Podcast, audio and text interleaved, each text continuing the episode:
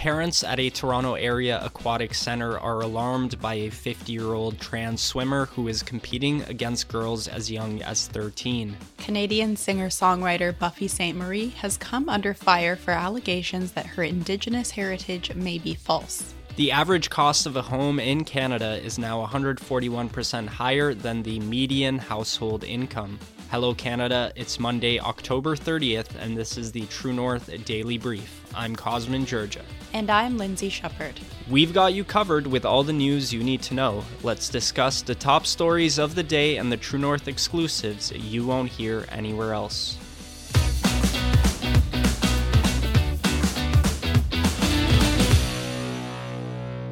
Officials with a Toronto area swimming competition are blaming Swimming Canada regulations for a 50 year old biological male competing against girls as young as 13. At the Richmond Hill Aquatic Center's Fall Classic last weekend, 50 year old Melody Wiseheart's participation raised questions from the parents of the other swimmers. As first reported by Rebel News, parents said it was, quote, perverse that Wiseheart, who was born male and lives as a woman, was competing against 13 and 14 year old girls. Wiseheart, a professor at York University in the psychology department, did not respond to a request for comment from True North. Swimming Canada spokesperson Nathan White told True North, quote, For most competitions, a person can compete as the gender they declare, which I believe was changed in 2019. As for the age discrepancy, White said it was an open category, meaning there was no age limit. The sections of the event for the oldest swimmers were 13 and older and 15 and older. Regarding a 50 year old's participation, White said, It certainly seems like an anomaly. While most events were broken up by age, all were divided by gender. Wiseheart 50 was the only competitor over 17 listed. In response, Linda Blade, the former president of Athletics Alberta and author of Unsporting, said sporting organizations need to take a stand. Blade told True North, quote, Sports organizations need to pony up, grow a spine, and say no. We compete in the sport on the basis of biological sex, which is still in the charter, by the way.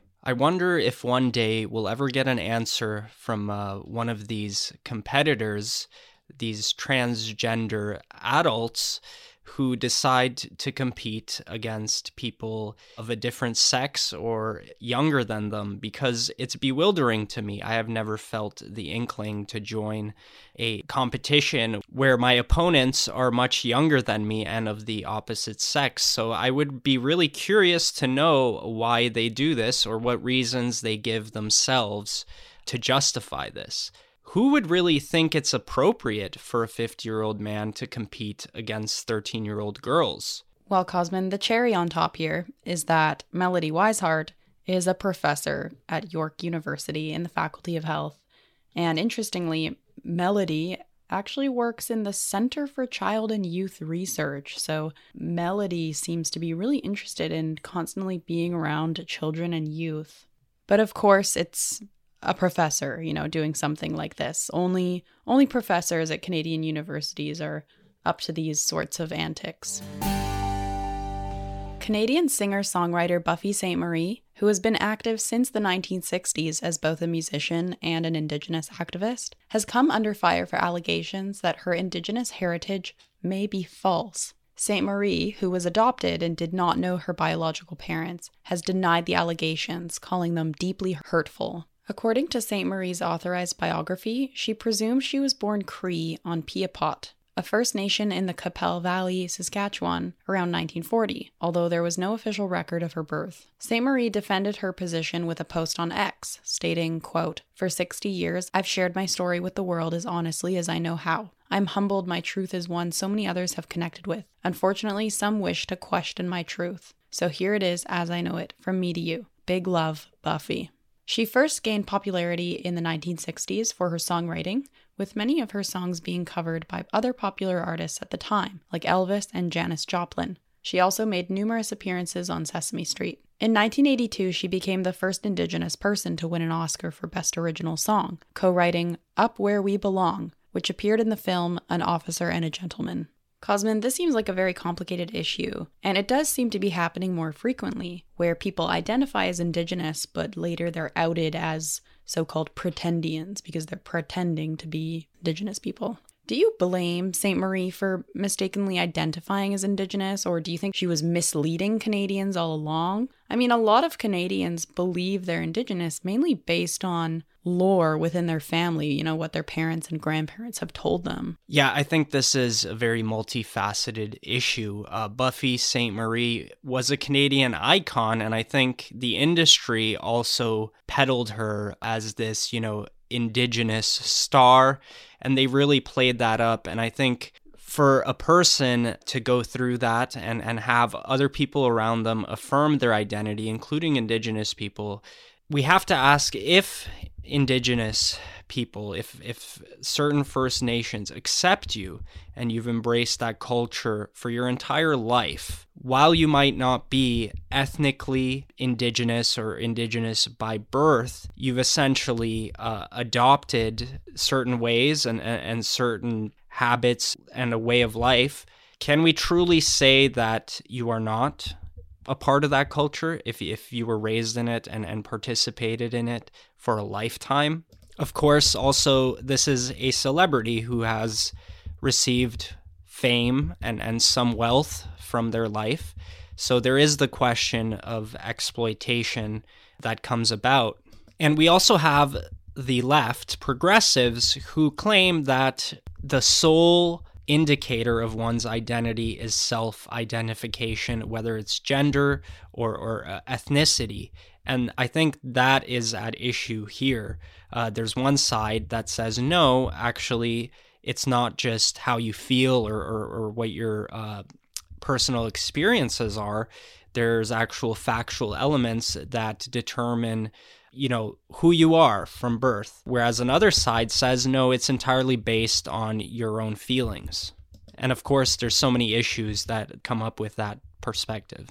Something to note here, Cosmin, is the climate in the US versus Canada when it comes to these, you know, false claims of indigeneity. Because we have, for example, Senator Elizabeth Warren, who claimed to be American Indian, specifically Cherokee, and she used this claim to advance her career. And yet she's still a senator. Um, and she's still, I suppose you would say, respected in the US in her position. It's not like there are major calls for her to step down as we speak. Um, and yet in Canada, if someone is outed as a pretendian, which is the word that some people use to mean pretend Indian, your career is over. I mean, recently, relatively recently, there was the case of Carrie Bourassa, who worked at a university, and she was outed as someone from Ukrainian or Czechoslovakian descent, even though she was claiming to be Indigenous and, you know, lost her career. And um, I'm sure that Buffy Sainte-Marie, she will have her honors stripped. She prob I predict she probably will lose her Order of Canada and all that because in Canada, for some reason, it's so wrong. We furiously reject non-indigenous people who pretend to be indigenous, but for some reason we accept men that pretend to be women. The average cost of a home in Canada is now 141% higher than the median household income, according to a new report published on Thursday. The data compiled by rates.ca found that a Canadian family earning the median household income of 79,876 would be able to reasonably afford a home costing 315,000. However, the average home in Canada is now going for $757,600. Toronto and Vancouver, the housing market lists an average of $1 million per home. Additionally, mortgage insurers won't insure a home over $1 million, which means interest rates can be raised and more is asked of the initial down payment, noted the report. Including the uninsured mortgage costs, the average home price in Toronto is 162% higher than that of the median family income. In Vancouver, that disparity shoots up to 195%. Population growth and increased income are among the contributing factors, according to Canadian Mortgage and Housing Corporation Deputy Chief Economist Aled ab Iorwerth. There's a big problem in Canada, and I think a lot of outside observers, people from not within Canada, are noticing how insane the housing market is. For some Canadians, it appears that this is normal. I, I think there are people invested in housing who want to keep this going because they face a financial benefit from these inflated prices. As the uh, Canadian Mortgage and Housing Corporation deputy chief points out, that population growth is one of the major contributing factors. But most of Canada's population growth isn't happening naturally through childbirth um, among citizens. It's actually coming from humongous immigration levels set by the Liberal government.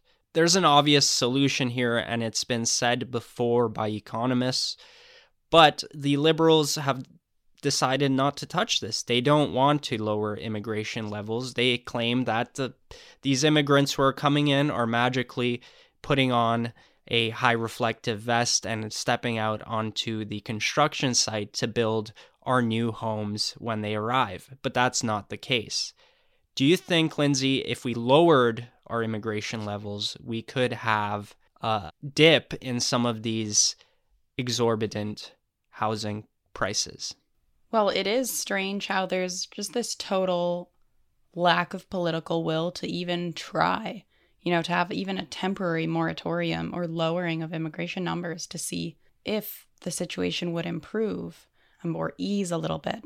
The liberal government won't even do that. And unfortunately, the conservatives haven't indicated that they would either.